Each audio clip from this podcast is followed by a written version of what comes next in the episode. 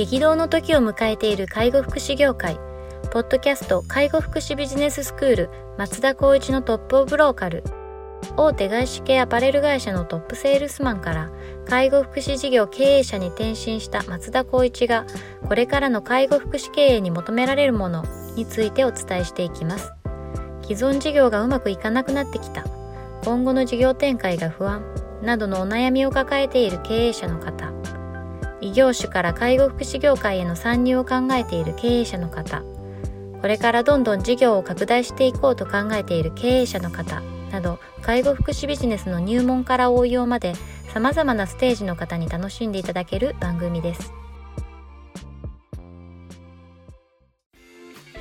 こんにちは。ナビゲーターの松本真嗣です。ポッドキャスト介護福祉ビジネススクール松尾光一のトップオブローカル。トップオブローカルとは介護福祉業において地域に密着し地域に愛されることで地域のナンバーワンになることです。松田さん本日よろしくお願いします。よろしくお願いします。はい。今日も早速いきたいと思いますが、えっと、今日はですねツイッターを取り上げたいというふうに思っております。えっと、5月31日に松田さんがツイートした内容ですね、はい、ご紹介します、えっと、人をコントロールすることは難しい。嫌な人と無理して一緒にいる必要はない。無理をしてうまくやろうと思う必要もない。自分を尊重し一人で悩まない。悩みを他者へ共有し自分を俯瞰客観視できる環境を作る。できるできないやるやらないサイコロを振って決めるぐらい楽に考えてよい。というようなツイートです。これはどういう背景でこのツイートを？ちょっと140文字に入れながらも割と分かりやすく書いたなって自分の中ですごいすっきりしてるんですけど、はい、やっぱりなんだかんだ言っても皆さんやっぱり人人間関係家族もそうだし恋人あと友達っていうのもあると思うんですけど、はい、やっぱりなんだろうな承認欲求っていうのが邪魔するのか分かんないんですけど、うん、やっぱ自分がこうしたいこういう答えは欲しいとかこうやってやってほしいとかっていう気持ちを前提に相手と対峙するってことを往々にしてあると思うんですよね。はいはいはい、でもそれって相手は自分とは違うし、うんうん、相手は相手なので。それをうまくコントロールすることって難しいよねと、うんうんうん、よくあるのが人間関係上あの人にこうやって言ったけどこんなこと言われたとかなんでそんなこと言うんだろうとか。そういうことでずっと思い悩んじゃってる子たちいると思うんですけどそれはまあ基本的に悩んでもしょうがないんじゃないっていうベースがちょっとありますね。はい。であと嫌な人と無理して僕一緒にいる必要さえって本当にないと思ってですね、それこそこのコロナの状況になって人と会う時間もなかなか限られていく、まあ、会うとしてもリモートだったりとか、僕にとってはすごく、まあ、ある意味いい時代になったなとは思っているんですけどあとまあ嫌な人って無理してうまくやろうと思う必要も僕はないと思うんですよね。それでこう気持ちが疲弊しちゃって自分のなんか楽しさもなくなったりとかそれこそあと家族と楽しい時間を過ごそうと思ってもその気持ちがあるからできないとか。で最終的にはやっぱこう病気になっちゃうとか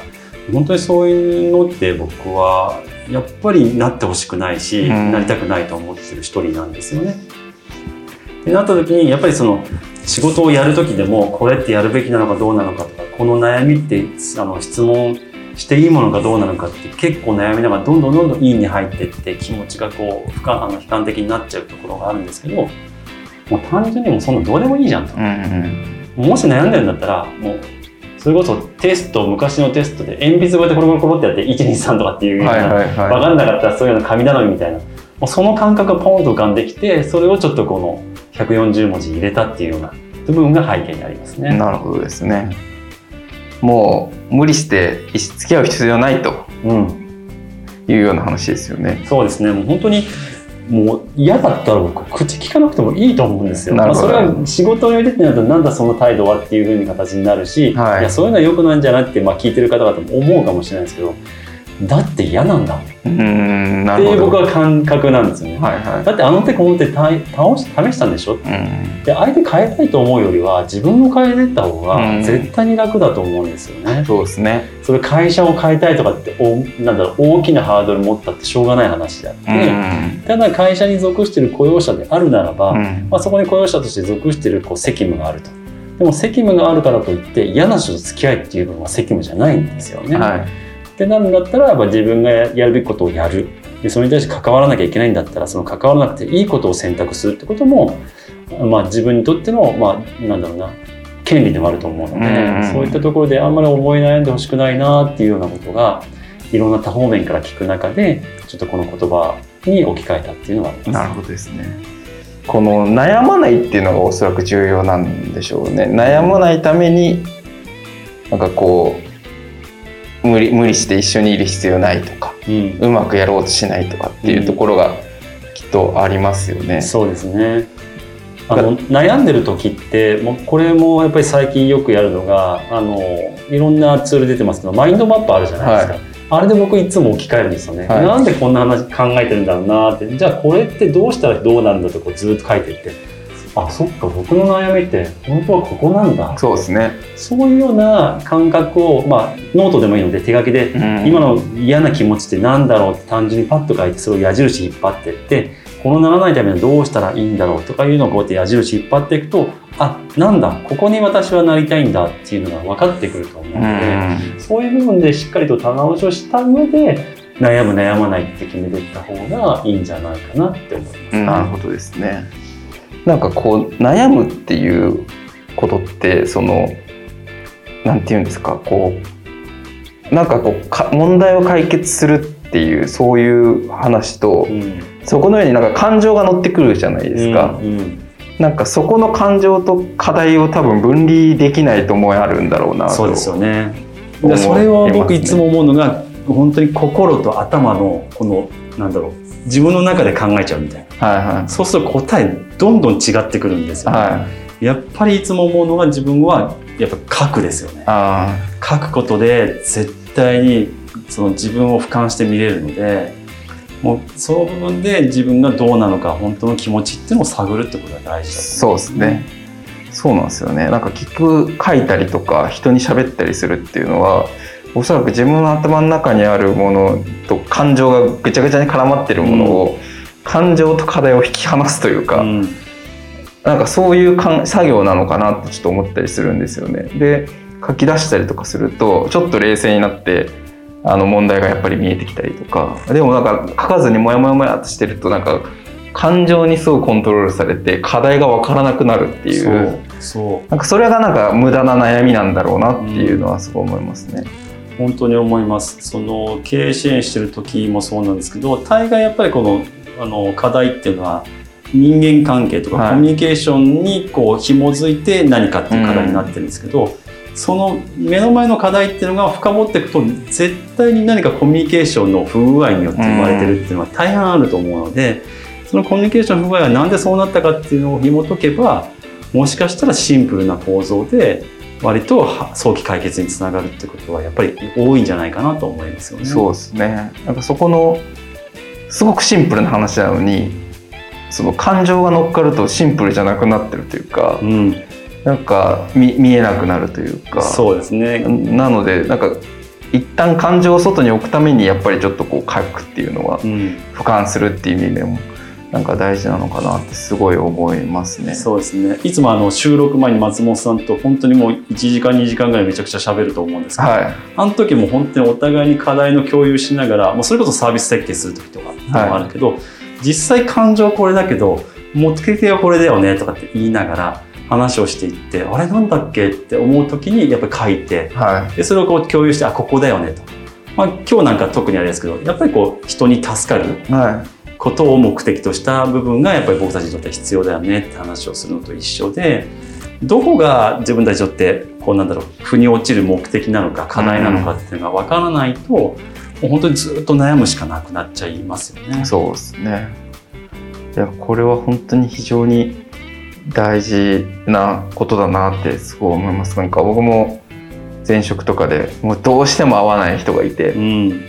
もうなんかなんか言うたびによくわからん切り方されるみたいなことがあったんですでもそれってやっぱり仕事上関わらなきゃいけない人なんですよね。こういった場合が大変なんですよね。そうなんです。でももう最終的にはあもうこういう人だからもうしょうがない。あ自分が相手を変えれるわけでもないし。なんかなのでもう最終的にはもう割り切りましたね、うん、でも上上司からはまあ僕の半分部下みたいな感じだったんですけど年上のおじ部下って難しいじゃないですか、うん、でしかも社歴が自分より長くてでも上司から「お前がコントロールしろ」って言われてでもなんかいろいろ働きかけたとしてもすごい切れた態度で返されるみたいな、うん、そういう状態だったんですけど。なんかすごいイメージしできますね そうなんですよまあ、正直なこと言うとこれ感情ですけど今でも大嫌いなんですけど、うん、でも感情とやっぱりこう対応しないといけないこと、うん、課題はやっぱ違うと思って、うん、まあ、大嫌いだけどもこっちも同じ感情で言っちゃうと多分泥仕合になるので、まあ、そこは大人になって自分が、まあ、ある程度もう伝えるべきことは伝える。でそれで変わらなければ変わらないと報告するっていうもうこういうのに徹するっていう感じに、まあ、してやってた記憶がありますね。でもそこに至るまでは非常にやっぱモヤモヤモヤモヤしてそうですよ、ね、らわれてってあったんですけど、うん、まあそれもも書いたりとかして、うん、感情も書いたりとかしてあいつ死ねみたいな感じ、うん、ことも。そのそうするとまあちょっとなんか自分の中で消化されてくる部分があってっていうのはありましたね。そうですね。ここのそのツイッターの中の一つ大事なところはやっぱり僕が伝えたいのは自分を尊重して一人で悩まないってことなんですよね。はいやっぱり自分を肯定するべきだと思います。はいはい、言ってもまあ改善しなきゃいけない反省する点はあったとしてもやっぱり自分にとってはこれは間違ってないもしくは自分にとっては絶対に成功しているものだっていうことを尊重してあげた上であとはもやもや自分で考えないです。うん、やっぱり吐き出してって、まあ、核もそうですけども隣にいる人や、まあ、信頼できる上司部下の方々に話をしてきながらあそういった考え方があるんだそういう判断もあるんだなそういう選択肢もあるんだなって思いながら自分で選択していくっていうことを、やっぱりこう常々やっていくことがやっぱり自分をコントロールするべき方法じゃないかなと思いますね。なるほどですね。いやもう本当に日々日々いろんな問題に直面しますけれども大体結構人の問題って相手に引っ張られて自分が尊重できなくなってって感じしますもんね。そうですね。ただ最近多いのはやっぱり上司から言われたなんかこう一言で悩むんじゃなくて上司が部下に言われて悩むっていうケースが多いんですよね。あそうですか。どっちかっていうと、まあ、力関係パワーバランスっていうのは普通上司の方が強いまあどうしても構造的にはそうなりますよね。今の上司の方々この時代でいくと何か言うことによってハラスメントなんだかなるからなかなかコミュニケーションが取りづらいと。この間スーパーのなんか立ち話してる主婦の方々も私の主人が今部下が問題で全然コミュニケーション取れないからすごい思い悩んでるってことを本当に聞こえてまさにこんな時代なんだなって。もういろんな情報がネットに出てるからそれをこう盾に武器にその部下の人たちがうわー。っと部あの上司に言うっていうことはやっぱりちょっと昔よりは多くなってきてるんじゃないかな、そうですねいやありますよねなんか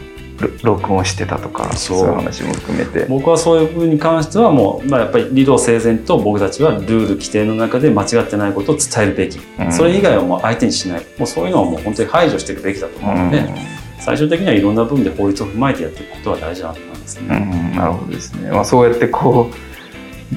上司がこの部下からのコミュニケーションに悩むみたいなこともあるのででも、それこそもやっぱり自分が大事なので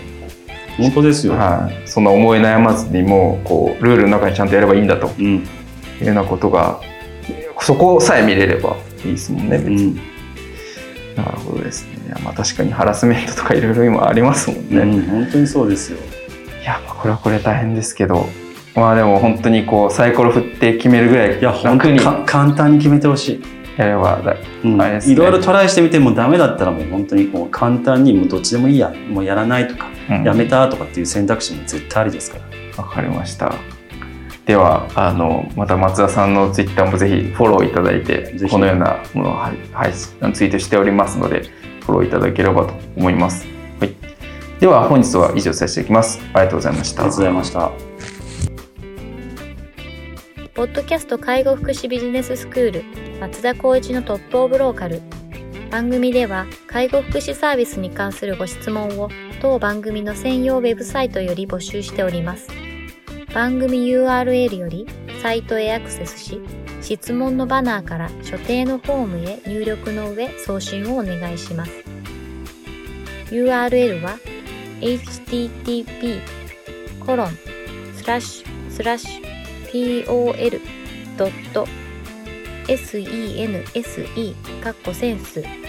ハイフン world かっこワールド .com かっこコムになります。皆様のご質問をお待ちしております。